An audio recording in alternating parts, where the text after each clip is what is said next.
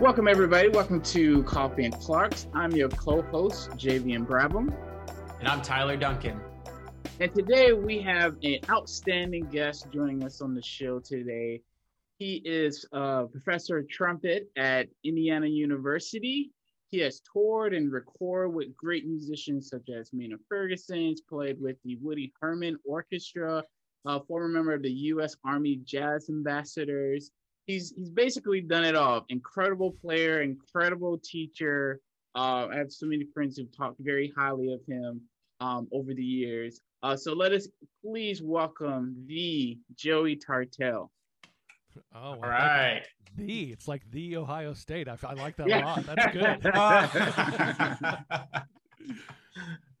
so, but be- before we get into our questions for you, we uh, Tyler and I like to start off with a little bit of coffee talk because we value that so much in our lives.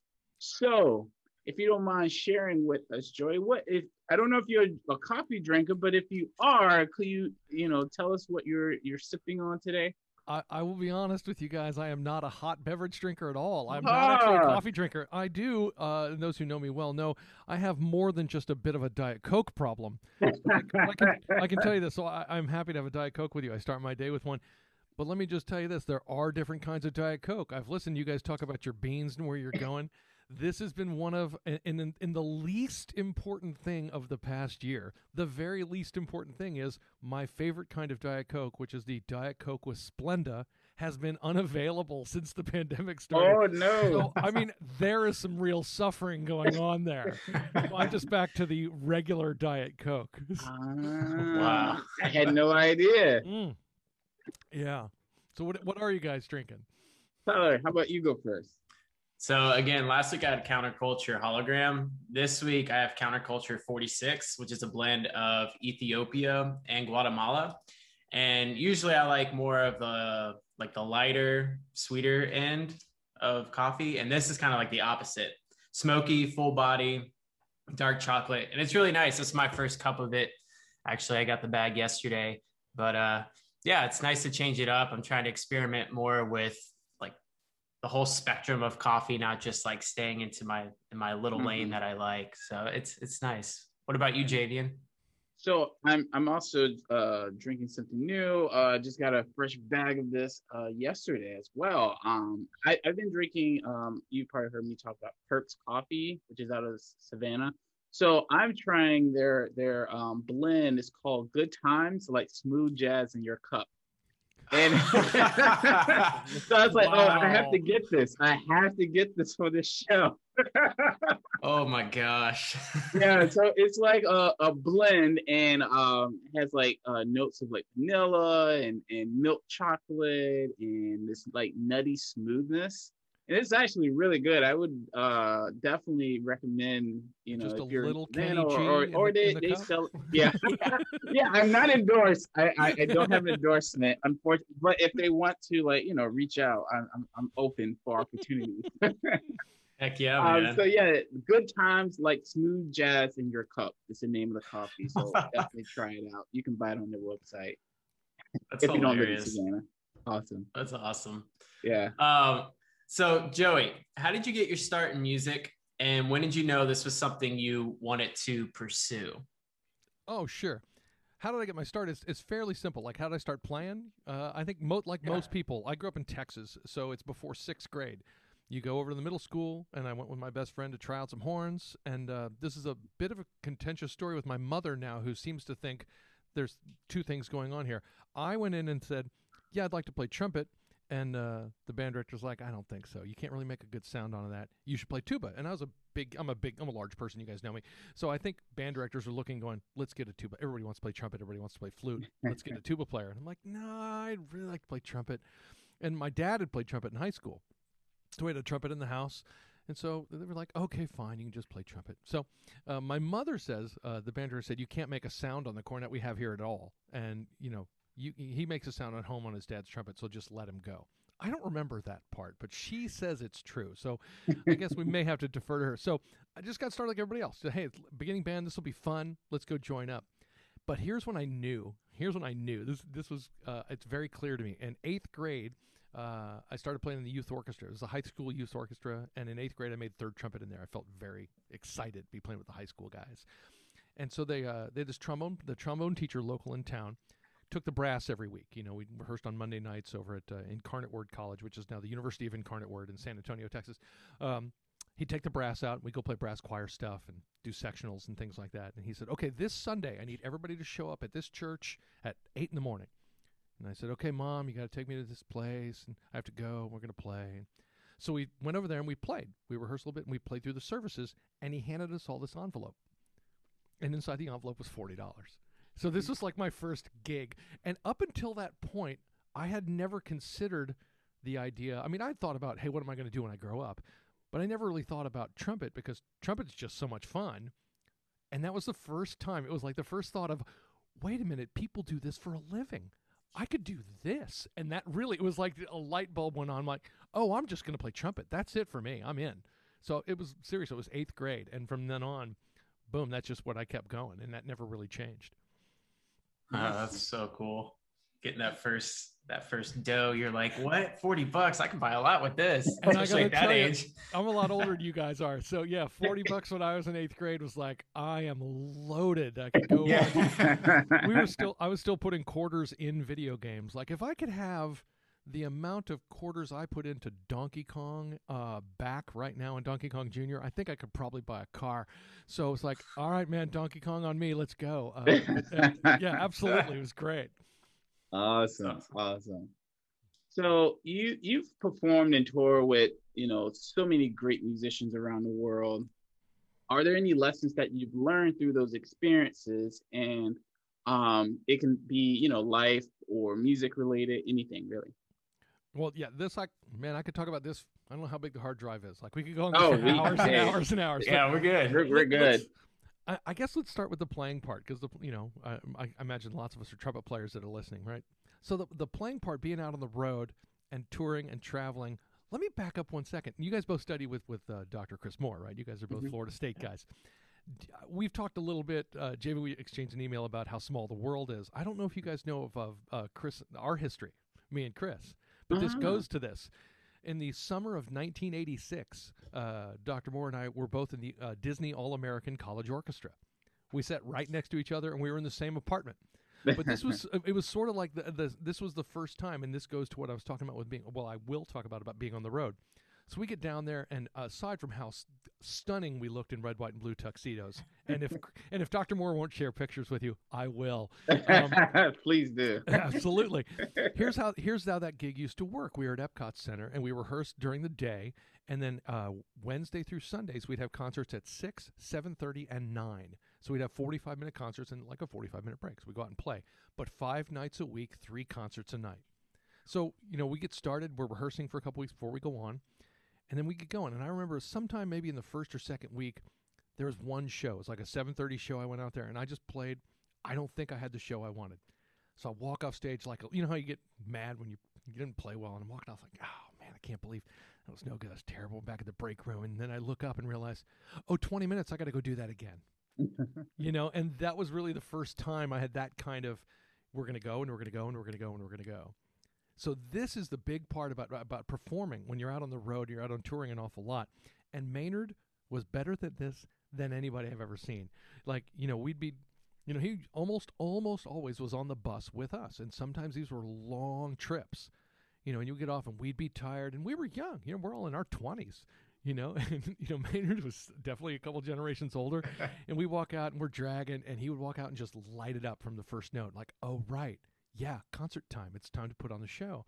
So that idea of one consistency, right? Mm-hmm. When you're out on the road and, and watching Maynard every night just come out and there was there were a couple of nights I remember one in particular he comes back and he says, "Hey, can you look at this?" and he kind of rolls up his upper lip and it looked to me like somebody had just taken like chicken wire and rubbed it on there. Like he looked cut up, he looked ter- he didn't feel good. He's like, "Yeah, this doesn't feel great." And I said, "We need to cancel the concert right now." He goes, "Nah, Eh, I think I'll be okay. And he walked out and sounded just like Maynard Ferguson. You know, it's like, right. So other teachers have said this to me. I'm sure teachers have said it to you. Nobody cares what you feel like. But, you know, and, and you got to go out and, and put on a good show. And I'm watching Maynard do that night after night after night where I know at the time, what was I, 26, 27? I'm dragging. He's got to be tired. And wow, is he lighting it up? It's like, right. This is about putting on the show. It's not about what you feel like. And no matter what you feel like, that concert is important and being musically ready and doing all of that. The playing part of that consistency, building that into your practice to build that into your performance. He, I've never seen anybody like it. He was the absolute best. He was great. Because when I was in the Jazz Ambassadors, boy, the touring schedule, and it's a little different now, the special bands, we used to tour a lot and the tours were 40 days long and there would be 10 days on and one day off Oof. so you would do at least and every day was in a different place and sometimes you'd have morning concerts at high schools so you'd go out for a 40 day tour and you'd play like you know 55 60 concerts and you'd have three days off during that time you know Oof.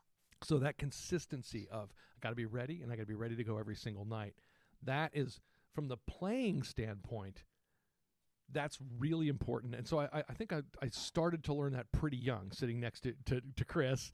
And then it was basically the summer after that, I went out on the Miller Band. Was, and then it was more interesting with road bands. It's uh, like at the Disney thing, it's every, you know, five nights a week, six, seven, thirty-nine, very fixed schedule. You know, and I think those who play in orchestras, they deal with that. Like, you know, hey, this week, doesn't matter what happens, Friday at 8, we are playing this program. Road bands are a little different because you're out and it'd be like three nights in a row or five nights in a row and maybe two nights off or one night off and very hit or miss. And that's a whole different kind of schedule to get used to. Like, all right, we're playing in a club, so we're going to do five nights. We're doing two shows a night for five nights in a row. But then we're driving for two days and then we're not playing at all. So again, that consistency of how to get that together. And so I'm a, a pretty rabid practicer, and uh, we can get to that. But so, but the the other part of it from the the performance standpoint is this: remembering that in your audience, this is somebody's first concert of seeing this kind of thing. And this really struck me with Maynard's band because I remember the first time I saw Maynard when I was in seventh grade, and it was just holy moly! Like I walked away from that going, I didn't even know trumpets could do that. That was amazing. So I'm thinking, you got to take that seriously when you're putting on a concert. Somebody, you know, people have left their houses and they have come to see you perform. So doesn't matter what kind of day you had. You got to be up and musically fresh, mentally fresh. You got to put on that concert because that audience is there to enjoy themselves, and you got to give them something to enjoy. So not just from the playing standpoint, from the musical standpoint, take that really seriously. And boy, getting out young and doing that, you know, after I did Disney, uh, I did Disney after my sophomore year of college. Chris and I are the same age, so it was after his sophomore year of college as well. Like we're sitting all summer playing three shows a night, uh, five nights a week for what twelve or fourteen weeks. So I went back to college. So I'm back. I'm a junior in college, about the third week of school, and all I could think is, when are we going to play? You know, it really changed because then it's like, what's with all this rehearsing? Let's go, let's go. I was ready to then play a lot more, and then being out on the road, and then it's very different, you know. And then I, I graduated from college, and my first job was in, in the army. I, I won that job right out of my undergrad. So then we're out on the road all the time and playing and playing and playing and playing. So you get really used to that. But it's it's an important part that I think sometimes gets lost. That you're a lot of times musicians we're focused on ourselves. Like we're thinking, how do I feel and am I ready? And I'm like, right, but there are a big audience out there that's come. We got to give them something. We got to connect with them and give them something, and that's a huge one. That's all just the playing part, and we could take that apart forever and ever and ever. But the personal part is really, really important because um, my army experience was mixed. You know, like in the Jazz Ambassadors, the band was really, really good, and a lot of the musicians I was in there, I'm still friends with, and still, and it was great. But there was there was certain army parts of that that weren't a great fit for me at the time. So the idea of how you deal with people, especially when you're out on the road and dealing and all of the time, to make sure that you're remembering that the people on the lower end of, you know, the power chain don't have a voice and they need one, right? So when I joined the army, I'm the the young one of the youngest p- people in the band and I'm the lowest ranked people in the band because I just joined. And a lot of times it felt to me like my section leader and my NCO in charge were all representing the powers that be down to me rather than my concerns up to them because I don't hmm. have anywhere else to go. So I would say, here's what I'm thinking. They're like, you got to go do this and you got to go do this. I'm like, yeah, but what I have no voice to do anything else. So that was really frustrating. And one of the reasons I ended up just not staying, I stayed four years and it was not a great fit for me and I moved on. And for other people, it's great. And the dynamics of lots of those bands have changed. I'm just saying about my experience at the time. And that was a long time ago now. But being out on Maynard's band, I'll tell you again, this is a man who treated everybody in the band like, okay, what are you bringing? great. That's why you're here. Right? So everybody came out. I, you know, I came out and I certainly, I, I, think I might have been his only lead player that ever brought a C trumpet out on the side, you know, because uh, all of my training, you know, I, I spent my undergrad at Eastman, you know, and when I did my master's, I was uh, I was Gil Johnson's TA, even though I was doing a jazz degree. So you know, I, am a classically trained trumpet player uh, that likes to do everything I can. So, he, you know, I don't think he had the expectations that I was supposed to sound like or be like. And I watched that with everybody else. Like, what do you bring? And I watched that is how you treat people. So how you treat people is is an amazing lesson to learn, especially when you're living with them. Because when you're out on tour, when you're, when you're on a road band, which don't exist in the same way anymore, but uh, the military bands are still much the same way. You're really living together. These are people who are as close to you as your family, and how you treat them is unbelievably important. And watching that through every lens I've seen, you know, and you you watch people that don't get along and then have to sit next to each other for the next 35 years. You know, you know, I, I, mean, we see it in academia. I'm, Javian, I don't know how, how long you've been at Valdosta now. Uh, it's my second year. Your second year, so I'm sure you're starting to see, oh, that person with this person and this person. You see the politics of academia, yeah. Right? And, and Tyler, you're in the military. You know that there are certain people that are like, oh, that person won't sit. No, it's that person, and I said they seem to seem to ignore. You see the politics and how sure. to negotiate that, and you know that's just true and it is everywhere and you but how to negotiate that best is one always be honest with people right because mm-hmm. i watch a lot of people try and hide well i just won't say anything i don't think that's a good solution either but you know to be honest and stand up for yourself and if that doesn't work then maybe it's time for another place but watching that through both a I don't, I don't want to say negative because I think, like I said, my time in the military was, I would say, is, is mixed for me. And I was certainly young. And when I left, people were like, you just don't understand. You're never going to find a gig better than this. And I was like, I'm 25. I'm going to go out and see what else is out there. um, but and there are people that actually really loved it and have stayed and did great work. I, you know, I'll tell you what. You guys know Ginger Turner, right? I know, you know Ginger. Name. Yeah, Ginger, who's uh, she was in the U.S. Army field, and she came in right before I left, and she probably had it uh, in a lot of ways worse than I had it. You know, I came in and like you play lead and do that, and they're like, okay, you're new, you go down and play third cornet, and by far she was one of the stronger players. She stayed, and she really made a big change, and she became sergeant major of the band. She just retired a couple of years ago, and she did great work while she was there. It was absolutely terrific. So you know. Maybe had I had a different outlook as as a young person, maybe I could have tried that. But for me at the time, it wasn't that way. But then to get out on the road and see Maynard and go, right, this is how to treat people. This is great. This is the way to go. And even my time at IU, I've been here a long time now. I'm an old man. I got here in 2003, and uh, the two trumpet teachers that hired me were Ed Cord and John Rommel. Ed Cord just retired a couple years ago. Mm-hmm. Now, the history of IU has always been a really, really good trumpet school and a really, really good music school. I couldn't be happier to be here, and I love my job here. The history back in the olden days, there have been three trumpet teachers here for a long time. And there was a history where the three of them didn't really get along. So mm-hmm. there'd be you're in my studio in this studio, and those, then those students often didn't get along either, and they kind of carry around chips on their shoulders. But yeah, but I studied with, but I studied with. So Ed Cord gets here, and this is before I got here, and went, well, this is ridiculous. We got to change this. So you know, he was instrumental in hiring John Rommel, and they had a great professional working relationship. And what I didn't realize when I interviewed was part of that was they were thinking, well, can we work with this guy? And they both thought, well, yeah, he seems all right. Let's give him a shot because I certainly didn't look like other trumpet teachers at IU. You know, he, the, the trumpet teachers at IU have always been classical trumpet players, maybe guys out of comes out of orchestras, and you know, uh, I mean, I took Marie Speziali's place here. Marie Speziali, mm. when she was leaving to go to Rice, was when they hired me. Well, Marie and I don't look like don't look like the same trumpet player or same trumpet teachers, but they thought, well, maybe we don't need three orchestral people. Maybe we could look a little different, a little wider, and let's see what's out there well, that guy seems okay. Let's give him a shot. But again, part of that process for them was, hmm, let's see what kind of person we think he is and could we work with him because they knew the history and wanted to make sure we have a good collegial relationship here and now being on the other side of that you know we did a search just a couple years ago when when ed retired and we hired kevin cobb and you know, I knew Kevin just a little bit before. We'd played a couple of weeks here or there. Uh, you know, I do a lot of stuff with Pops orchestras. There was a couple of weeks where he was out in St. Louis after they'd had a failed search and invited him. And I was out playing a Pops week. And so we actually played a week together there and we'd been around each other.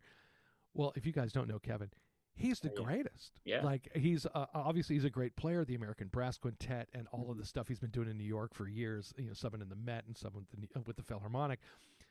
But, you know, that's not everything that we're looking for. We're looking for, all right, how's he going to be as a colleague as well? And he came in and went. We all thought, well, yeah, there we go. Well, this is easy.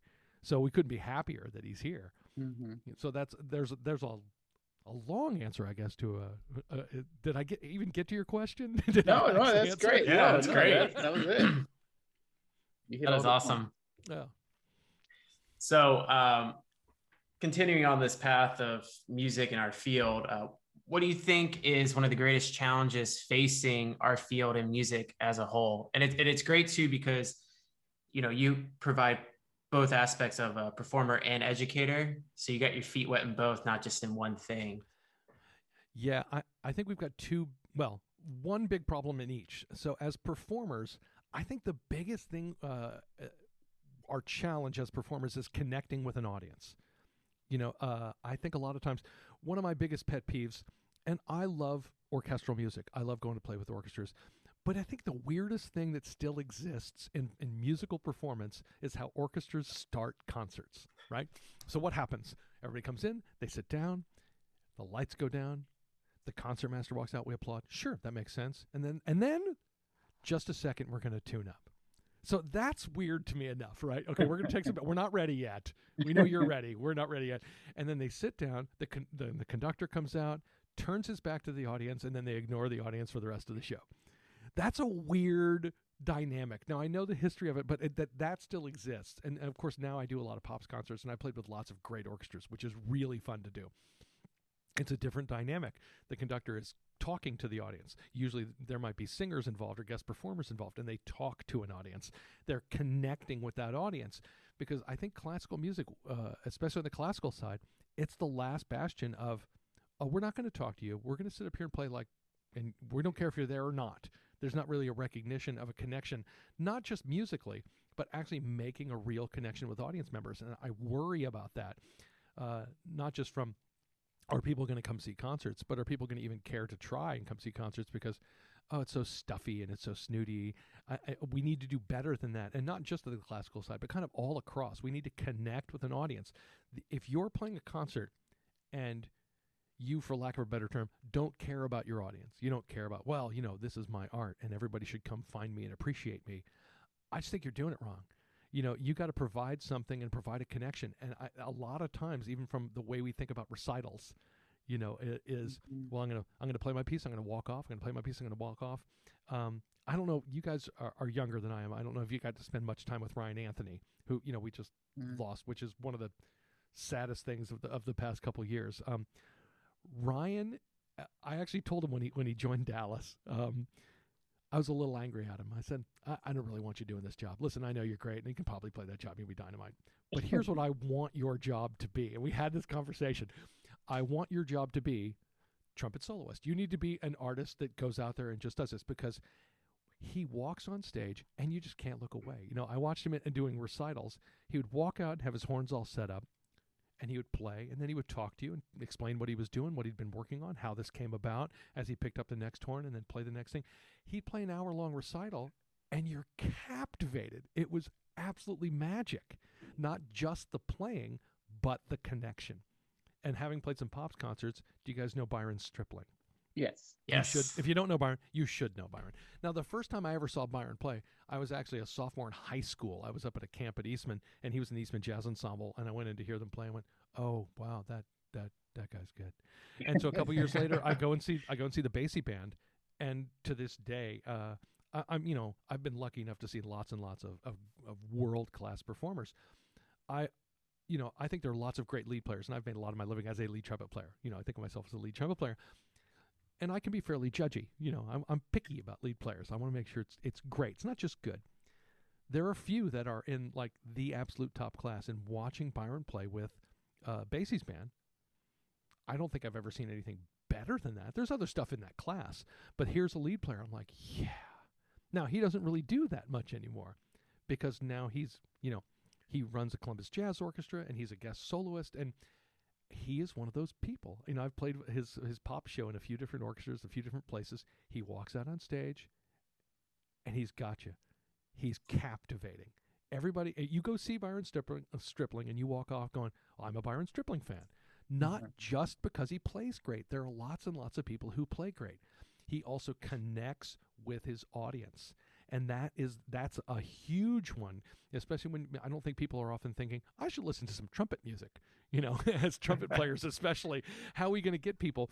We got to give them something and connect with them both. Give them something uh, musically that they can appreciate and connect with them and, and that part i worry about a lot. I talk a lot about with my friends and my students. Now as teachers and and uh, you know Jamie, I, I, you're young, so you, you uh, you're already better at this than I am. Staying relevant. I think lots of teachers who have been doing this for a long time are like, "Well, this is what I do. This is how I do it," and students are coming in saying, "Yeah, but," you know, if you look at you know, like for example, my career, I played a lot with some road bands, right? So I got to go out with the Glenn Miller Band. I got to go out with Maynard. I was out with the Jazz Masters, which is functionally a road band, and with the Woody Herman Orchestra, which was after Woody had had passed, and they kind of put together bands from around the regions, just people who come together and play. We do some short tours or some concerts here and there. Those don't really exist in that way. So if I'm training my students to do what I did, they've got nothing to do. Mm. Right? That doesn't make any sense you know, because every generation, I watched master classes when I was 18 and 19 years old of guys in their 50s who'd come in and say, well, I don't know what you kids are going to do. There are no gigs. When I was a kid, it was great. Now everything's terrible, right?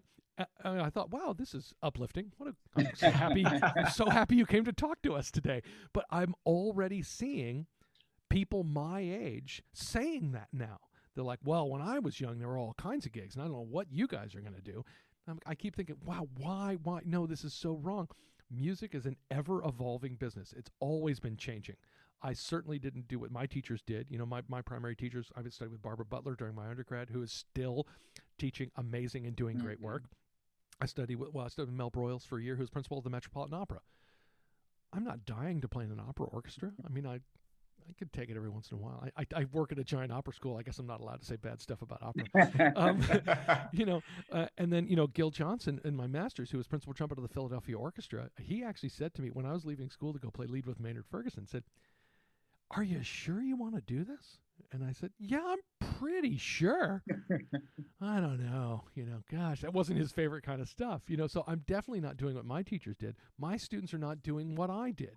So staying relevant and, st- and knowing what's going on, not just in the profession, not just in music, uh, but what music is out there as well. You know, we've been talking. I've been talking with my friends recently. Like, what are you using? You know, uh, what books? You know, and uh, you guys know Phil Snedecor's books, right? Yeah. Mm-hmm. Phil and I went to college together. Like we were at Eastman oh. at the oh. same time. Again, how small the world is. Yeah. So these books started coming out, and I'm like, oh, Phil, check these out. These are great. These are really, these are terrific books. We got to be using these you know, when I was in school, I was using ancient books. But now there's so much more, not just the books that we're using. Yes, we need Arbans. Yes, we need Clarkes. Yes, we need Schlossbergs. I'm not saying we should get rid of those, but there's so much more stuff that we can go after. And from the literature standpoint, this is the other part. Well, yeah, you got got to learn Haydn, got to learn Hummel, and you should. Those are important pieces to the history of the trumpet. You know, when we think about the opening of the Haydn, you know, one, two, three, like, okay, here, another trumpet solo. And then, uh, then you go to the half steps. That was revolutionary at the time of performance. You know, you start with the cute little ding, dum, da, dee, like, oh, great, another trumpet solo. And then half steps, wait, keys, ooh. And that's important to our history. You know, like the second movement of the Hummel is something that is, for a trumpet player at that time, not possible. It was literally revolutionary for trumpet playing. So yes, we should absolutely use those pieces. We should learn those pieces. You should know those pieces. But it didn't stop, you know, it didn't stop at 18 or even 1900 or even 2000. There's so much good music being written right mm-hmm. now and over the past few years staying relevant and boy it gets it, it can be hard you know i had a student bring in something and said do you know this piece and i'm honest no. Like i was thinking about using this. Well great. Uh, let me write it down. I'll check it out. I will i'll do some learning. I'll do some research on my own. Yeah we should definitely be doing that. And i, I find it for teachers a lot of times the older the teachers get the harder it is to kind of stay relevant because it's like well don't you know who i am? And i've been doing it this way for so long which can can be true and can even be good but that doesn't mean that it should stay that way so I think those are the two big ones for me on the teaching side and the performing side. Mm, awesome, awesome. Um, so you know you've you know I, I'm assuming like you you were teaching all day. You know you're maybe not now with COVID going on. I was going to say performing quite often. Um, but you know, in a normal situation, how do you like maintain the balance in your life between work and life and and, and everything else? this is this is a good question. Uh, I remember asking uh, Laurie Frink. Uh, uh, you guys know who Laurie Frink was, right? She was a yeah. tremendous trumpet player and trumpet pedagogue. She was amazing. Uh, one of the, the questions I always had when I was touring an awful lot was it felt like when I went on break, you'd get a couple weeks between tours whenever I came back, it felt like I was starting over. Like the first couple mm. days always felt like. So I, we were at a. She was doing a master class at one of the Caruso competitions. She always came in as she was, you know, a disciple of Caruso and talked about these things. And the teaching and her own teaching was spectacular, even separate from that. So she, she, of course, gets to the point in her master class and says, "Are there any questions?" And I was in the back, and it was mostly for younger and of course, like always, dead silence, right? Nobody asked any questions. So I raised my hand. She goes like, "All right, Joey, what do you got?" And I said, "All right." So I ask, "When you're out of the road and then you come home and you go back out. Boy, I've tried everything. I've tried playing the show every night. I've tried taking days off. I've tried, you know, overdoing, underdoing. Well, how do you keep it so that when you go back out, it doesn't feel like you're starting fresh? And this goes to a little bit of your work life balance. The answer she gave me was this hey, listen, if you figure something out, call me. You know, um, it was a, it was a great answer. But I, I, I mean, I do have some general general rules. Um, my general workday is uh, I get in early. I'm a, I'm a morning practice guy. I come in at seven in the morning, and I've got like my fundamentals, and I do all of that. Uh, and I go through all the horns. I'm a crazy person. I play nine trumpets every morning. We can talk about that. Um, all the way from you know piccolo down to bass trumpet. I'm doing that all the time. And then so generally that's for me like seven to nine, and then nine to ten sort of open where I can answer some phone calls, emails, and my students know they can pop in at that point. They know I'm essentially here. And I normally start teaching about ten. So I'll teach during the day in their meetings and stuff that goes on with all of that. But what I like, as far as the balance part, is to have an end to my day. Now, as musicians and uh, as both performers and as educators, we know that's not always possible. Because sometimes, well, right, I have a student with a recital at 8 o'clock, or well, I'm playing with this orchestra this week, or i have got a gig that night. But for me, I like the end of the day. So when I'm done teaching, I go home. Now, in my house, there are no trumpets. Mm. Like, this is the thing. I mean, uh, I keep all my stuff. This is the nice part about living in a college town. You know, living in Bloomington, Indiana, my house is under five miles from here, so it's it's pretty easy to just pop in if I want to come play trumpet. Uh, so I can pop in and I can go home, and when I go home, then I'm done. You know, then I'm in the corner of the sofa. We just got a puppy last week, so that's uh-huh. a lot that's going on. there's, a yeah. of, there's a lot of action as our two cats are not thrilled with the, the dog at this point. But you know, so that then I can be I can be done and I'm home, you know, and have that there. Now, does that always work? No, of course not. And then uh, and then schedule some time out, you know, like when you get to the end of a school year and okay, everybody's graduated, I've got everything done. The next week, I'm going to creep in here in the mornings and then just get out you know, which might even, uh, you know, uh, you guys are young. If people call you for gigs, you have to say yes. That's what I tell my students. Like, you're at the point of like, will you do this? Yes, I will do this. I'm I'm old now, and I can say, well, you know, maybe not. You can call one of my. Th- this person could do a great job, but schedule some time off. You know, because that balance part, it's important. You know, I'm I'm married. Uh, uh, uh I've got I've got three kids. Uh, although they're old now. Uh, the two I have three daughters. Um, two are in college, one's in high school, but the two that are in college are both at IU, so we can still see them, which is kind of nice. We let them go away to college, but if they want to check in, and of course we like to see them, you know. So finding that balance, it's hard, uh, and it goes in waves, you know, because like you know when uh, in for lack of a better term, normal times. Uh, when you get into uh, like December is always that sort of busy time. You know, there's always yeah. Christmas programs. You know, I've been regular out with uh, the Boston Brass guys when they go out and do their Kenton Christmas. You know, we'll go hit the road. We'll be gone. You know, and so, but what that means is, if somebody calls me for a Christmas Eve or a Christmas service, I just say no. You know, it's like, okay, I've been out for two weeks. I'm going to be home for this week. I like the week that week between that Christmas to New Year's week. Mm-hmm. Oh, that's like my favorite week of the year. Now I've, I've played a lot of New Year's things. I I missed that the past couple years. Cincinnati's always done like a big uh, New Year's thing and go and play with the Pops. That's a great orchestra, and they're really fun to play with, and that's been a, a kind of a semi-regular thing. So I'll sneak out for New Year's and come back. But yeah. Uh, but yeah, you got to schedule that time as well. You you schedule gig time, which means when you have the opportunity, schedule home time. You mm-hmm. know that that's part of it. But for me, there is the physical separation helps me a lot because I think if there were if I had all my horns at home and stuff at home, I've been lucky enough uh, since uh, our, we got a new building about five or six years ago, so all mm-hmm. the air filters are right and the rooms are big. So I moved my office around so I'm against the back wall. My students can walk in and sit down on the opposite wall. We're never closer than 12 feet. You know, we schedule half hours between lessons to get out and let, let the rooms go. So I've been able to teach in person, which is good. Good. Uh, so th- then I've got that physical distance. I can have all my trumpets here, have all my stuff here. I can go home and, and actually have home time and then be present and, and active there. If you figure, like so- if you guys figure out something better, please call me. Absolutely. will Hard do, will do, will do. No, I like that. You, you hear people uh, talk about that, like the separation, like not even like having the horns by you to literally like shut that off mentally. It's like, all right, that's done. Like Yeah. being able to like close that. And I, I love that. That's really cool. Um, so you co-host a podcast. When did this? It's called The Open Bell. When Correct. did this exactly start up? I remember seeing it. It's like late summer. That's that's about right. Here's Okay. How, here's how the open bell started. So uh, you know I'm in a, in a group Tromba Mundi, like our, our trumpet Yes. ensemble, Yes. right? So like all friends, I'm sure you also have like text threads going with groups of friends, right? So there's always text threads going among the six of us that are talking about everything possible. Trumpet related sports related ridiculous stuff uh, related anything we can. Um, but bill and brian and i uh, started talking as they got interested in sort of what i was doing as, as a trumpet player. And they're like we're going to come visit.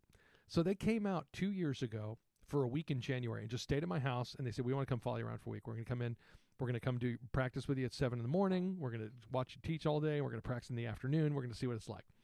And during the course of that week uh, Brian has a, a big history uh, with British brass bands. Mhm. He, lo- he you know, he, he uh, plays in the Atlantic ba- Bra- Atlantic Brass Band in New Jersey, and when he took a sabbatical years ago, he went over and lived a year in England and played with a band. He this is this is his thing, but he got to know some people over there, and he was talking to us about the variations in pedagogy. So what? Here's how the whole thing started. Bill said, "Huh, well, boy, that would be fascinating to talk about." I'm gonna I'm gonna write a grant. So he wrote an internal grant at his school. He teaches at Messiah College, which is now Messiah University, which I make fun of all of the time for being a Catholic school. Um, uh, I think now people actually believe that, so I'm going to keep saying that he teaches at a Catholic school. Um, but but what he did was write a grant saying, "Here's what we're going to do. The three of us are going to travel over to the UK. We're going to take a couple of weeks, and we're going to talk to the leading pedagogues around there about what their teaching is and what they're doing, kind of as a comparison as what they're doing cornet and trumpet wise versus what we're doing in the United States. And then what we're going to do is make a series of, for like a podcast series out of this. And We thought this this is how we got started, and we thought this would be awesome. We'll go over. We'll take a couple weeks. We've got the connections. We're going to talk to these guys. We'll interview. We'll put it all together. This will be a really cool way to kind of compare and contrast the different ways we teach, you know, within the United States and the UK. And then the pandemic hit So, Mhm. you know, it's essentially the grant got approved, and we're like, yes, nobody can travel, nobody can do anything. We thought this is still a pretty good idea for the three of us to talk about trumpet teaching and stuff. So, you know, we decided, well, let's just see if this will work. And uh, I, you know, I'm not sure what started with you guys. I actually want to hear that. I don't know if I get to interview you, um, but I do want to. I want to flip those tables a little bit if I can, because for us it was like well, you know, we've been doing this a long time, and we come from very different places. You know, uh, Bill, you know, uh, did some public school teaching and got his doctorate, and then started teaching college, and has done that since his twenties. You know, and Brian was out doing some teaching and has done the cornet thing and the performing thing and the brass band thing, and has now has been teaching at college and, and performs while. Where I spent, you know, a lot of my playing lots of big bands and doing all kinds of stuff freelancing in the Chicago area before I started teaching. So we, you know, we've ended up in similar jobs. We're all trumpet teachers and we like our jobs and we like what we're doing. But how we got there is really, really different. I said, we bring an awful lot. What if we go at it this way? So it started as a grant proposal to go to the UK, which got shot, uh, um, which we're still planning on doing eventually. Like we do want to go over and do that. We think it's a good idea. But that, well, what if we just started the podcast anyway with just the three of us and see where it goes. And so we started talking and started talking, kind of mapped out how we wanted to go at it, you know, and and so yeah, we've been running gosh, we just recorded um our 40th episodes next week. So we've been we've been trying to record one a week. So we've been going almost a year. So we we did like 3 or 4 and I kind of put them together and looked down and said, "Okay, let's let's go. So we kind of get ahead a little bit, and then start, started releasing them after we kind of put the first four together, listened to them, and thought. This will be okay, right? And then, you know, as, as you guys well know, eventually you have to hit send or post and then say, "Gosh, I hope this is okay," Yeah. and not have people going, "Who do you think you are? and What do you think you're doing?" But we've been getting uh, actually uh, a lot of positive feedback on it. We like uh, we like what we're doing. We enjoy the time. Uh, so for us, it's like setting up some stuff, and then we just go in there and and see what happens. You know. But yeah, th- I mean, it really is that simple for us. It was like, well, let's just well, let's just go ahead and do it anyway. Yeah, that's yeah, cool. I, I mean, Yeah. uh, Tyler and I, at least for this show, granted, you know, we didn't, we di- we weren't planning to go overseas or do anything like that. It was very much, uh, we were um, having a Zoom hangout with some friends, some um, fellow um, FSU people, um, while we are all quarantined. And we're all talking for like a few hours, and you know, someone's just like, "Yeah, we should like just record this conversation one day." And it's like, you know what? That'd be a good idea. And that kind of evolved into like, you know, doing a whole podcast thing. And and like you, like when we when we recorded the first episode, Tyler and I were just like, we don't know if anybody's actually gonna listen to it, but that's okay. It's for us, you know. It's it's just this extra thing that we do, and you know, um, people have been listening surprisingly and enjoying it. We have, we've also got some good feedback, so it's, it's been a good uh, experience. At least I think so. I can't speak for Tyler on that, but yeah, yeah. I mean, for us, it's kind of like if this starts to feel like work, then we'll just stop. You know, like this, the whole point of this was for us to be able to come together, meet some really awesome people like yourself, share their stories, and then, you know, talk about more than just trumpet. Like you mentioned so many like life things that you've experienced and and like that I think is so important um, because that that's something that you lived out and experienced. And so that was a big thing for us. It's like, okay, we can get to the nitty gritty trumpet stuff, or we can talk about how somebody's life experiences have shaped them and changed them and also influenced their their playing. So yeah, it was very much organic uh in the start. So yeah, yeah. Well, and you guys are are, are uh, you know coming uh, coming from the same schools at the same time, but are doing very different things, which means you know you bring a different perspective, which is awesome. You know, you know, Javen, you've gone right into the, the teaching part of this, and Tyler out in the, in the performing aspect and the military special band part of it. Because boy, the other part of the special band thing, which is so present in your generation, is that when I was graduating college, this wasn't something that people were really thinking of. Mhm. you know I, I didn't know about this. Uh, you know i was at disney. There was a, a second a separate band and again how small the world is. Oh my gosh. So the trombone player in that band had gone to florida state and was was in a quintet with chris moore. So and we were roommates. He's like wait a minute. So you know more i'm like yeah here's here, another funny story let's embarrass your teacher a little bit he had at that time a yellow ford fairmont station wagon Oh man. and it was, and it was a stick Oh, Nice. nice. so my first time when I was down there with the Yorkshire, I didn't have a car during that summer.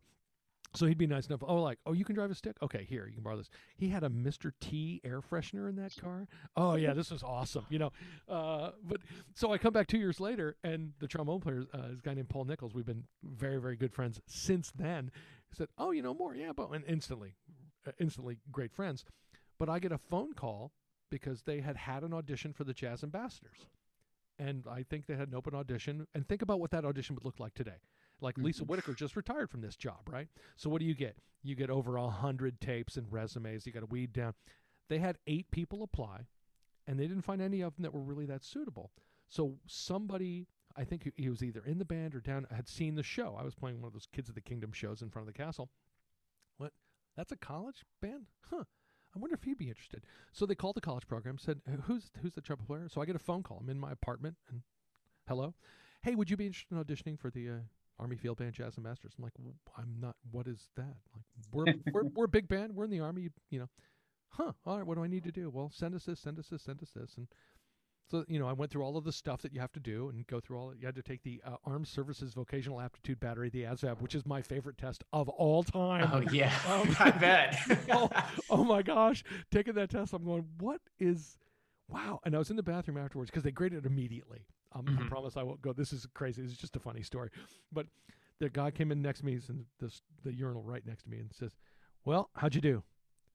And I said, um, I don't know. I thought I I did fine. You know, for those of you who haven't taken the ASVAB, it's it's like an SAT form test, but it's really set at probably like an eighth grade level. Like it's just it's tasting it's basic information. Like it's just showing you you're okay. And so he looks over at me and I said, I think I did uh, okay. You know, you. He goes, man, I sure hope I pass this time. This is my third try. And I think, oh no, oh no. you know, so I do all that kind of stuff, and then you know, so that the, so they could fly me out because I was essentially they would treat me like a finalist at this point. And I go out and audition.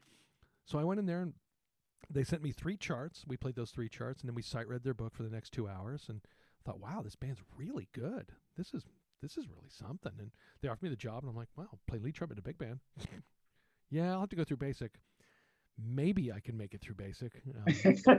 Um, came home. I came home and watched Stripes again. My mother watched Full Metal Jacket and says, "You're not going anywhere." I said, "You're watching the wrong movie." Um, uh, but I went in, and you know, but then after that, it started growing. So, but you know, this wasn't a thing people were looking at as a career at that time in the same way. You know, I was sort of, I, I, think, on the front end of that because then mm. right after that, the Marine Band started turning over from the Vietnam era and mm. four of my classmates, mm. bang, bang, bang, bang. One of which uh, I think you guys know, John Hagstrom is in, in the uh, oh, yeah. Oh, yeah, yeah, Symphony. John came in the Marine Band the next year, you know, and then Fred Marcellus, who was in my class, came in the Marine Band the next year, you know, and I started watching.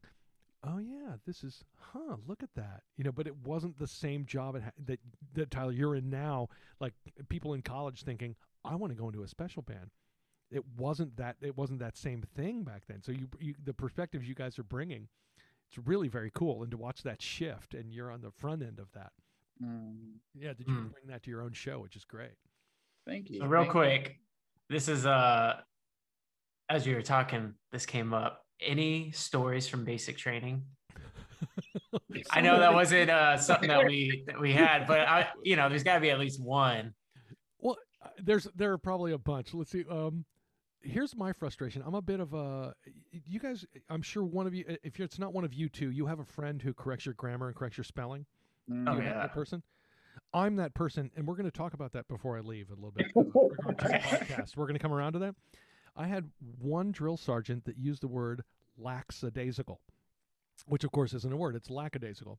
And it was hard for me every day not to correct that. But I will tell you, like I'm just listening to there is a time in basic training where they teach you how to walk. They read from a manual. You stand with your feet together on the count of ready. You raise your left foot. And I'm sitting here thinking, are they literally teaching us how to walk? This is crazy.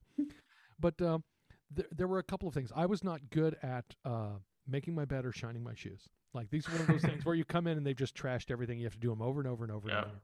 So, like lots of people, and you've seen this in movies, and this is true there's one of the guys in there had gone to like a military high school and stuff, and he says, "I'll do your, I'll do this for you, man.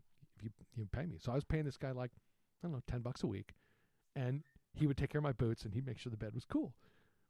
And it was immediate. Everything got better. Now the drill sergeants, they thought they knew, but they had no proof. So regularly, I get the eye of like, "Boy, Tartell, you got better at this really fast." There's no answer to that. Those no, that's not a question. It does not demand yeah. an answer. So there was that, but this was the scariest moment I ever had in basic training. So those who are going into special bands. You go in as uh, I went in as a private first class. I think you might go in as an E4 now, but they used to go in as, as uh, with a college degree as an E3. So you're everybody in basic is a private.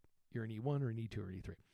But so the drill sergeants are right around E5s and E6s, which is the rank special band gets after you're in for four months and they warn you do not tell anybody this because those people have worked very hard and for a very long time to get to that rank. And they're going to be they're beating the crap out of you for eight weeks. So we had a captain's inspection. So i'm there at my bunk and there he happens to stop at me and says uh, so what's your mos and i'm like oh here it goes again. Now the mos at that time was it was 02s which is special bands person. So i had to explain that the first time.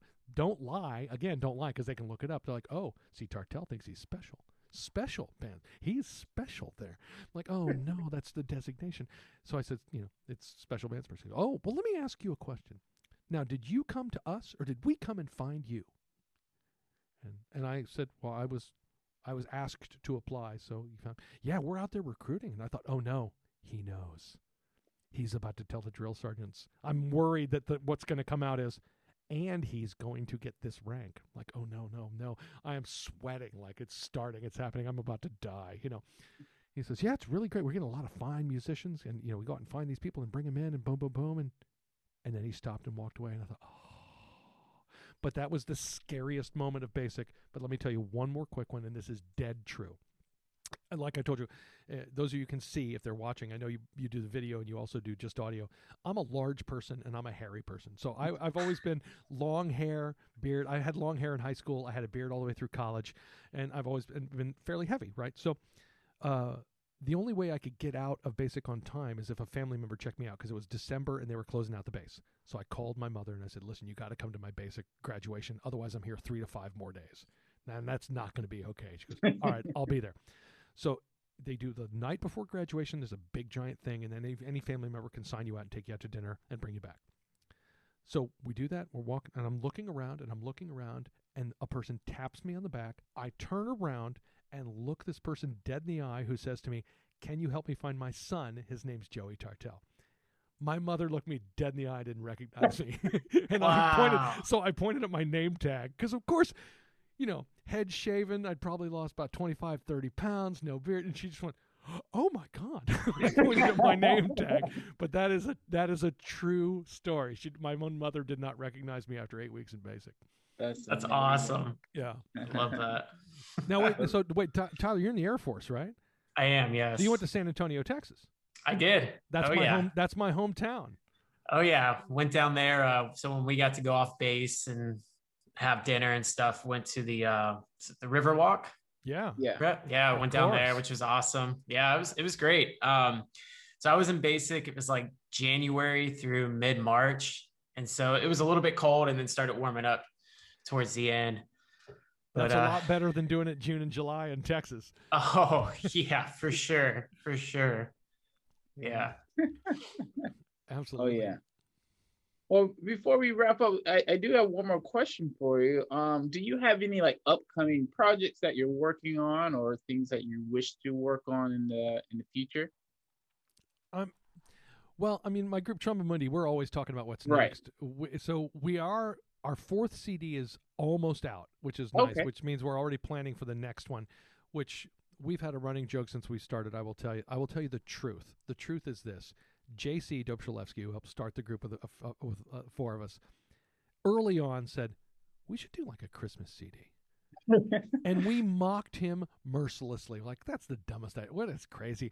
And then another year goes by, and we thought that's actually a really good idea. So now it's a running joke, but something that we have talked about, and a couple of us have written some things here and there. So we don't know what the next project will be. We were supposed to be last year. Uh, we had a couple things already set up to go out and tour. We try and get out. Excuse me, at least once a year. And of course, nothing happened last year. So we do have some things set up, hopefully for the 21 22 uh, school year uh, to get out to a couple of places, including out where John Marciano teaches. Uh, he wants to have us for a trumpet week out at New Mexico. nice. But whatever the next whatever the next project is going to be, uh, there's always what's next with Tromba Mundi, which is always great. Uh, I'm always attracted to whatever's going on trumpet wise. But can I tell you a crazy story about something that just happened? oh, Sure. absolutely. This is not. I just told this before. I think I told this on our podcast, so uh, you'll hear it on the Open Bell as well. Which, of course, I should plug and subscribe. We should Yes, do Oh, that. absolutely. Um, but uh, you guys are a little bit younger. I don't know. Do you know who John Mellencamp is? Because John Mellencamp is a is a rock star, but he was eh, really really big, bigger in the '80s, like when I was growing up. Hmm. So uh, if you know a little story about Jack and Diane, I think ROC can USA, big big right. Well, he's li- he's from Indiana. He lives here in Bloomington. So I got an email a couple weeks ago from a recording engineer I know that says, "Hey, would you be interested in playing on John Mellencamp's new CD?" And I read that to my wife, and she was like, "Are you kidding? That's crazy." and I s- well, yeah, I guess I could probably find the time, but the setup as trumpet players, as, as guys like us, was so different than what we're used to. It was really weird. So I get in touch with, in touch with, in touch with, and finally, you know, his guitarist is the guy who's dealing with me. He says, "All right, I'm going to send you, uh, I'll send you a chart, and I'll send you some tracks." So I get an MP3, which is just you know, somebody playing piano and singing, and it's a ballad. And the chart is the words and the chord symbols kind of near the words. It's not at all music notation like we would normally see. He says, I'll be back in touch. So that was on a Saturday. And then on Tuesday, he calls and says, All right, I think we're going to cut this thing. What's your schedule look like tonight? And I said, exactly what do you want me to do on this? because all all he sent me were the tracks of the chart. I'm thinking, well, what do you want? Oh, you know, some stuff around the melody and maybe a solo. Okay. All right, we'll be in touch. So he calls me at four o'clock that afternoon. All right, can you come right out? I'm on my way. So it's it's at this point, and you guys have seen me around festivals. I'm a shorts wearer, and you know, the where I'm teaching right now, you know, it's mostly just the trumpet students, and I don't have meetings, so I'm in shorts most of the time. Yeah. At that point, I, I realize I'm driving out to the studio wearing shorts and pink high tops with my pink trumpet case. And I walk in and I think, well, John Mellencamp's never going to be there. This is like a trumpet overdub. And so they, they did some quick testing. They were very safe and all that kind of stuff. So I walk in. All right, uh, Joey, this is John Mellencamp, John Mellencamp, Joey Tartell. And he's sitting there in, in the booth, you know, and I'm like, oh, crap, you know. Well, because, you know, for people of my age, we uh, talk to your parents who are probably in my age range. That's how old I am now. They know who he is, right? He's a big, he's a big, he's a big star. Uh, so they play through what they've done. And I said, all right, so exactly what do you want? They said, uh, just a solo part. There's a part like right after the bridge, there's a break there, no vocals, there's a piano thing. And, you know, I'd listened and I kind of, by the way, it's in the key of concert A. So it's in B for Oh. us. You know, right? Oh, yeah. yeah. So I thought, well, maybe they want me to play the melody the piano's playing. I said, oh, where the piano is. They said, we brought that down in the mix. Okay, so I'm not playing what the piano's playing. And uh, so they play it. Said to right here. I said yes. And then John Mellencamp says, actually, just keep playing all the way to the end of the tune. Okay. All right. Do you need anything? So we go in. We set up the mic. Boom. The engineer says, okay. He goes back in the booth. Play me something. Boom, boom, boom. All right. Can you hear? Yes. Okay. Record. Now I will tell you, uh, I'm a I'm a confident trumpet player. I've I've done a lot of stuff, and I know I can play well. You know, so it's you know, I'm thinking at that moment, I have no idea what's about to happen. no idea at all.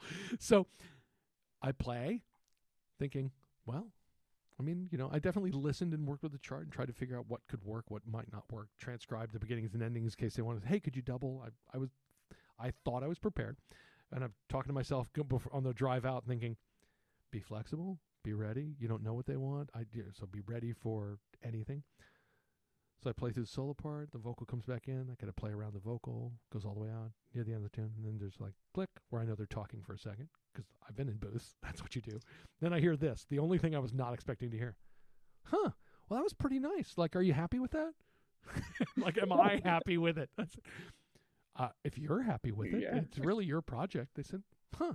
I said I can do more. We can do it again. Whatever, whatever you like. Try to be flexible. Then, well, let's let's let's let's do another. one. So we go back and, and do one more. And yeah, cool. All right, come on in the booth. So I walk in and we listen back, and John Mellencamp looks over and says, "Hey, that was that was beautiful. Thanks for coming by." And uh, it was so weird, you know. Like, but as far as projects go, like that one just happened. Like that was a week ago. Um, you know, I'm always uh, excited to do anything where there's trumpet involved. You know, I remember the first time I got called for a pops orchestra thing, and I was like, "Wow, this will be." It's like an orchestra, but it's like a big band. It's like both of those things, you know. And the very first time I ever played was Cincinnati. Uh, Erich Kunzel was still conducting, and the first thing we played was Jeff Tyzik's arrangement of "In the Mood" that he wrote. You know, he actually wrote for himself, but then Doc Severinsen recorded the Tonight Show. So it's like melody off the top. You're Mm. playing the melody. You're playing an improvised solo in the middle, and then high notes over the end. And I'm like, well, we'll see how Cincinnati is. That's the first thing I ever played with Cincinnati Pops. You know, I was like, oh, this is, and I'm excited for that kind of stuff. So if there's trumpet involved, I want to go do it. So I'm always excited to do anything trumpet wise. And you know, in in the past year, I've been writing some things like uh, trumpet ensemble things. I like the box of a cappella trumpet, like the idea of Mm. we're going to play. There's going to be nothing else aside from trumpets. What can we do? And I've done a couple. You can go check out my YouTube channel, uh, which has some big band reductions. I've done like uh, Shiny Stockings, the the Basie Nice. chart, just six trumpets. Uh, I've done the the Buddy Rich chart on Basically Blues, just six trumpets. I took one of the Maynard charts, one of my favorite ones, Country Road, and I actually just lifted. Maynard. That's the one that made me get new microphones because what I, I was using a USB mic for a while. And that's the one when you're doing shakes on high G's and stuff. It just cl- you can hear on the recording because the recording I thought was okay. I'm going to leave it. You can hear knocking like like somebody just knocking on wood. it's like oh, that mic is. I need to get some real mics. So I've done some investing so I can sound good, hopefully for you guys as well. Um, but I've been doing some of that stuff as well, which I continue to think, what else can we do where there's just trumpets? I like the idea of just trumpets. So I'm always thinking about what can be done with that. Uh, I always want to do that as well. That's awesome. Awesome. Yeah. I've got to definitely check out, especially when you guys put your uh when Tromba Mundi puts out the Christmas album. I definitely got to. Oh yeah, heck yeah, it's coming. Eventually. That's All all right, great. can, all right, can I ask you guys a question? And you Yeah, can totally you can totally cut this out if I've overstepped at this point. no, no, go uh, ahead. So as a proofreader, Okay. when I see an apostrophe, that usually means possessive. so when I see the Clarke apostrophe S in your thing, I'm like, wait, hold on a second. Is that plural? Is that possessive? So you guys, you make the proofreader and be a little crazy. This is a good question. Tyler, I'll let you take it. Uh, you know, I don't have my doctorate, so I don't have much experience with that. So, uh, Javian, that that's on you, man. Um, That's a- I, you know, I will tell you that is my standard cop out in Tromba Mundi. I am the only one in that group without a doctorate. Yeah, they So, we, you call, we call that group five five doctors and their idiot friend. Yeah, so that's kind of where I stand. I'm like, yeah, I haven't done much writing, so uh, it's on you. That's awesome. I guess it's more possessive. So this is Herbert L. Clarke's podcast, is what you're saying? yeah, this is his Yes. in Okay. homage I, to. I will. I will. Ex- I will accept that. That's perfectly good. Awesome. Well, thank you so much for for joining us today. Um, I think you know if people want to um, get to know more about you, you also have a very very uh, excellent blog on your website. Yes. you have you. Yeah. tons of different topics on pedagogy. So I think people should definitely check that. It's at joeytartel.com, right? That's right. It's easy to find. You can. Find, Yes, can- And he has a lot of great information. Um, but besides that, um, if people want to like uh, follow you or you know kind of keep up what you're doing, do you have any other places for people to go and check out? Yeah, I mean, uh, I like I said, yeah, joeytartel.com if you want to find our podcast, which is available on wherever people are streaming stuff, but also at the worldtrumpetfederation.com. You can find me there because when you're thinking trumpet, you should be thinking WTF, obviously. Uh, uh, I, I'm on all the normal places. I'm on Facebook. I'm on Twitter. Uh, I'm on Instagram, and everywhere I am, I'm Joey Tartel. I'm not hiding. I'm pretty easy to find. I will tell. You, we got time for one little quick story. yeah, about yeah, yeah. Yeah. All right, so there used to be this board that followed like Maynard Ferguson when he was alive, and it was all Maynard all the time. It was like a MaynardFerguson.com, and it had like a you know a forum there, which I didn't know about until somebody said, "Joe, you got to check this out," and sent me a link. And the link said, "I know for a fact that it's not Joey Tartel playing lead on this album, and I'm playing lead on the album These Cats Can Swing, which is a charming and really good. It's I'm very happy and proud to be on anything with Maynard, obviously." And so I looked at that and thought, huh, that's interesting information. So I created my username, Joey Tartel.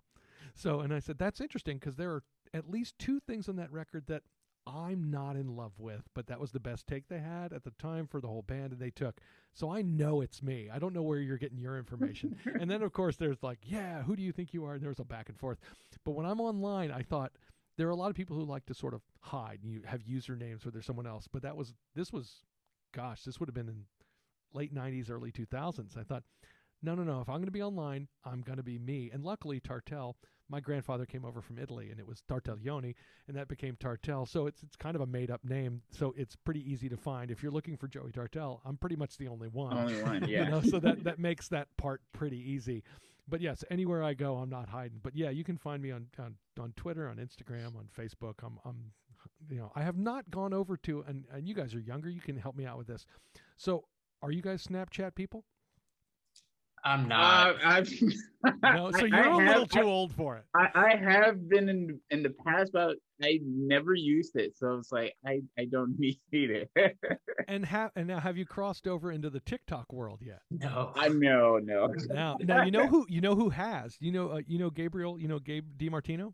Yeah, Now he's he is out like doing trumpet stuff on TikTok. Like he's doing like trumpet Ah. pedagogy stuff on on TikTok too. Oh, okay. Nice. That so would be cool. he has gone that way. So I haven't either. I I, I watch both my my children, uh, literally my daughters, and the college students. The, the Snapchat seems to be almost a primary means of communication yeah.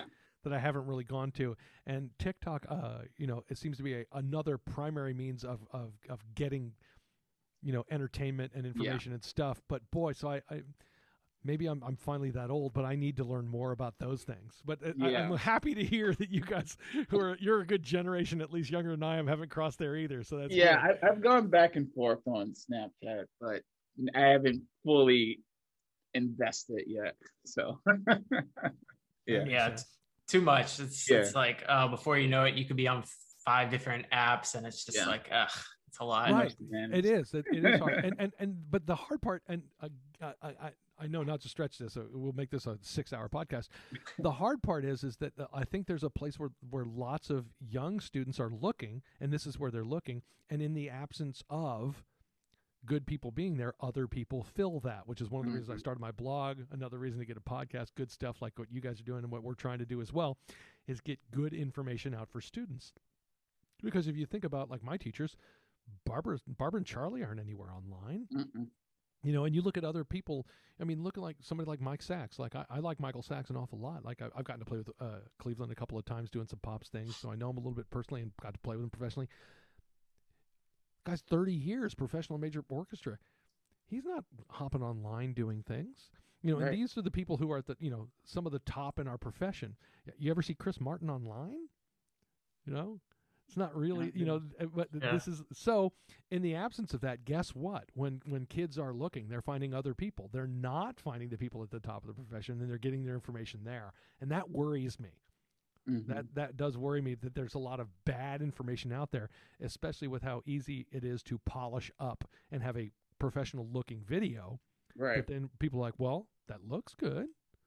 And that's Right. something I've kind of gone after here and there with in my own way without trying to just go out and bash people, which I don't think is a good idea. But I do worry about the ability to uh, separate the quality from the quantity. If I put out a thousand videos, I guess I must be, he, he has a thousand videos. It must be good.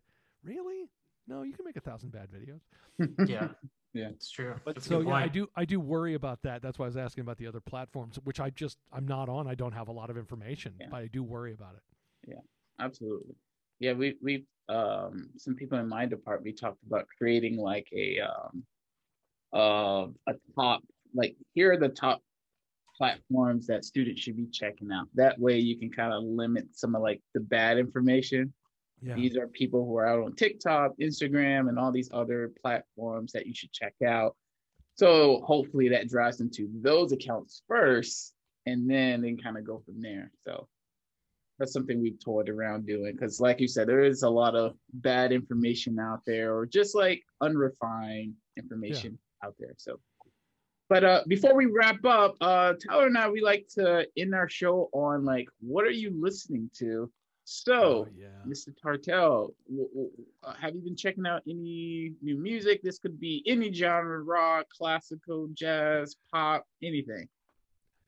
Okay, i'll be perfectly honest because I want to start with this. I'm not somebody who sits around listening to trumpet concertos all the time. That's not Oh, okay, really great. what I do. But you seen Matthias Höfs has this new. Uh, he, he put out the Bach album last year. yes, I did. Yeah, I think it's okay, really I. I got to tell you, like if you haven't heard it, go get it. It's it's just stellar and unbelievable playing. And what I didn't know, and and like I saw one of the like ads where he's speaking German and you hear the playing behind it. And I'm like, okay, I don't know what he's saying at all, but that playing's unbelievable. I'm buying that. There's a Telemann album which I thought it's three years ago that he made. I didn't even know about so go go get that one too. Like, uh, uh, and and listen, I, I, like I said, I'm not sitting there going, well, yeah, I should really check out this version of the Hummel and the Haydn. I have them and I listen to them. I use them with my students. This is not what I'm listening to for pleasure. But Matthias Höfs's Bach album, yes, that's absolutely it's great. Now, I, I listen to a lot of different stuff, and so this isn't intentionally like boom, boom, boom. But I thought, what am I really listening to? You guys know Marquis Hill? yes. oh yeah, yeah. Oh Yeah. yeah. So I first heard his name uh, because I teach at a camp in the summer. I teach at Birch Creek, which is a summer like jazz camp up in northern Wisconsin, and they have two different jazz sessions. And so I heard about this TA coming up from Chicago named Marquis. You got to hear this guy. You got to hear this guy. And I hadn't heard him. And then it was the Carmine Caruso uh, jazz competition. It was over in Cincinnati. So I just drove over because it's only two and a half hours from here. And there are five finalists. And I sat there and watched the whole finals, and Marquis was one of those finalists. And he came out and played, and I just thought, oh my, holy moly, that guy's unbelievable. So I went up and introduced myself to her playing, and he's like, "Oh right, you're at Birch Creek, but you're in the other session." Like he was, he couldn't have been a nicer guy, and I don't really know him at all. It's the only time we've ever really met. But that's sort of, he was really already putting stuff out, and so I started checking out and checking out and checking out. But boy, all of his stuff's really really cool. Um, but boy, the the modern flows, uh, modern flows, is it part two or version two, whatever it is? There's two of them. Go check it out. It, it, his playing is really, it's. I don't know how to really put it in uh, into a box, right? Because you could say, well, he's a jazz trumpet player, so it's jazz, but it's not just jazz. It's very recognizably jazz, but there's elements of of pop and and rap and you know spoken word, all kinds of things that are sort of mixed in. It's music. It's really just it's music in a broader sense. I think what he's doing that very few people seem to be able to do successfully is say, here's my music. You can try and call it something, but I'm not sure it's really going to work, but it's great. And and not just great from a musical standpoint. He I like here's what I need. My rules are very simple. Uh, lots of people can make good music and don't play the trumpet well, or people that play the trumpet well that don't play good music. I need both of those things. So, what I need are people who play the trumpet really, really well and also make great music. And boy, Marquis is definitely in there. And so, if you're not listening to Marquis Hill, go, you know, stream it somewhere, but then just go buy the buy the records. They're really worthwhile. They're great. And you can find his website. It's, it's, they're links and easy to find. It's it's great stuff. But then from a, a purely let's hop off into the pop world. And this is a few years old. I saw this video online of this guy doing this Latin project. And I thought, well, then huh, click and I watch. I'm like, that's really cool. And there's a guy named Tony Succar who's a timbales player out of Miami. And what he hmm. made was a Latin Michael Jackson project. Oh, now this is probably five or six. It's maybe five or six years old, but I'll tell you what, I love this record.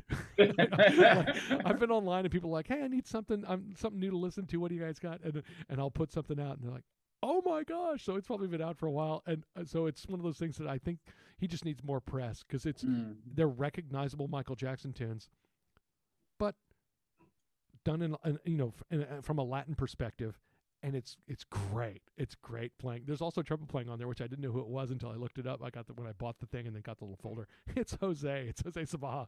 And again, in the small world story, Jose Sibaja and I've known each other since I was at Miami. When I was starting my master's, he was starting his undergrad. Uh-huh. So we uh-huh. sat next to each other in orchestra at the University of Miami. Nice. Wow. So we know each other forever and ever. Nice. That's how small the world is. But I'm like, oh, of course. I called Jose. I'm like, I just bought this Tony Succar. He goes, oh yeah, that was really fun. That's cool. But it's, it's great. It's such a great groove. Um, at the time I got the record, uh, all three of my daughters were still in the house, right? So we're taking a trip somewhere, and I don't know, I don't know what kind of family life you guys come from, but there are five of us in the car. So what happens? We get to argue about what we're going to listen to, and I said, I want to play something for you. Oh no the last, the last thing they want to hear is anything I've got to offer. And I put this album on, and it. Uh, I think the first tune is I, I Want You Back, maybe, you know, one of the old Jackson tunes. And they're going, but wait, this is really good. I'm like, yeah, no. Even my teenage daughters all liked it at the time. So I think again, it's it's it's it's great music, really enjoyable and fun. Yeah. What are you guys listening to? How about you go first? Oh, okay. oh, you want me? Okay, no, you go ahead. Go. uh, so back listening again to uh, Corey Wong and Cody Fry. And Corey mm. Wong is uh, one of the guitarists in Vulfpeck. So I've been checking out a lot of their stuff. Um, yeah, I kind of have like a playlist of, of those two artists. And uh, I've been doing a lot of indoor cycling right now. And so I'll just put that on and listen to uh, really enjoyable because they they're really good storytellers and uh, and then also just great instrumentalist performers and yeah it's just and then of course like sometimes it'll transition over to Vulfpeck who Javian you've you mentioned that you've been listening to and uh, they have this awesome overdub version of Katy Perry that they do. Um, what's the song? I can't remember. I, I, sent it to you, Javian, but I forget what the. Oh, uh, I forgot then. Um, it's like, let's go all the way tonight. No regrets. Just love. Just like um, that. Something like that. Yeah, yeah. But no, that's they, that's a Katy Perry song. Um Yeah. What is it? Uh Wow. Is I don't know. Is that California Girls? Is that what that yes. Is? is that right? Yeah. Yeah. So they take one of their songs and overdub her lyrics on it. And it's just it's like wow, this is. Oh, I'm gonna this, check that out. Yeah, this is pretty cool.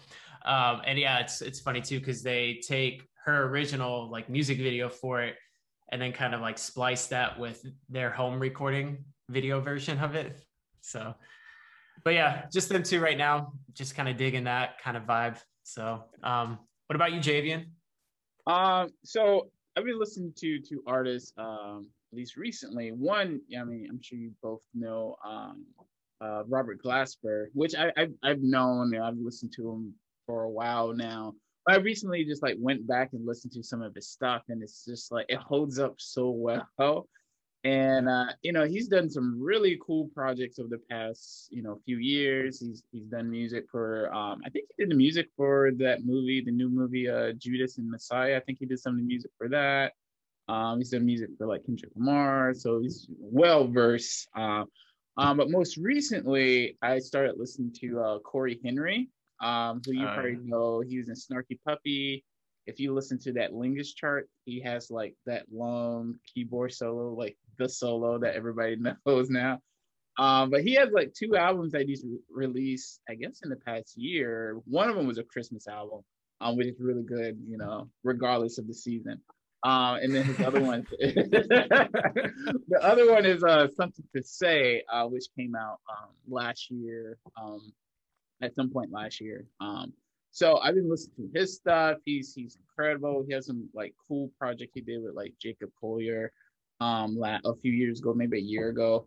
Um, so that's what I've been checking out. All all good stuff as well as the, as well as all the trumpet stuff that I see like I, I saw the recording that you you you were talking about Joey. Like, yeah, it's like top tier. Like when I think Piccolo playing, like that's it. it's, yeah, it's, go- it's, gorgeous. Yeah. Yeah, it's gorgeous. It's gorgeous. Well, uh, Joey, I, w- I want to thank you again for joining us on this episode of Coffee and Clarkes. And. Uh, Thanks for having me. Thanks for having me. Uh, no problem. No problem.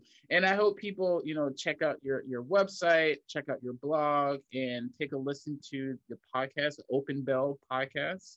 Um, where where is that found? Is that on like Apple Podcasts or is it on YouTube? Yeah, it's it's on it's on Apple. It's on uh, it's on Google. It's on Spotify, and you can awesome. find it on you can find it on our website. I put them up there too. So awesome, awesome. So people you want to listen more trumpet podcasts, definitely yeah. check that out. And if, and if, you're out riding bikes, I don't know, you know, Bill is a huge bike rider, and he's actually sucked me into it because IU closed down the gyms here. Of course, he's like, uh-huh. "Got to get a bike, so I got to get yeah. a bike and go listen to podcasts while you're riding." Yeah, yeah. exactly. And I, am assuming you're wearing some some pink shoes because that's why when I first met you in New Mexico, you know. I think you came out to do a master class uh, when I was out there, and it's like, man, who's this large guy, got the pink shoes, the long hair. I was like into it.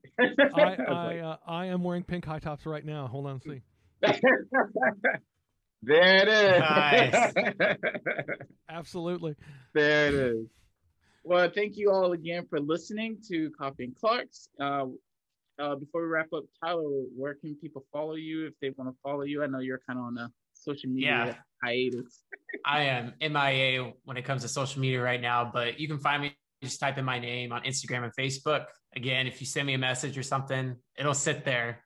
So I apologize. I won't I won't open it, but I, I have to step away for the moment. But uh and Javian, what about you? Uh you can find me on Instagram at nerdy prof and you can find me on Facebook, just my name, Javian Bravo.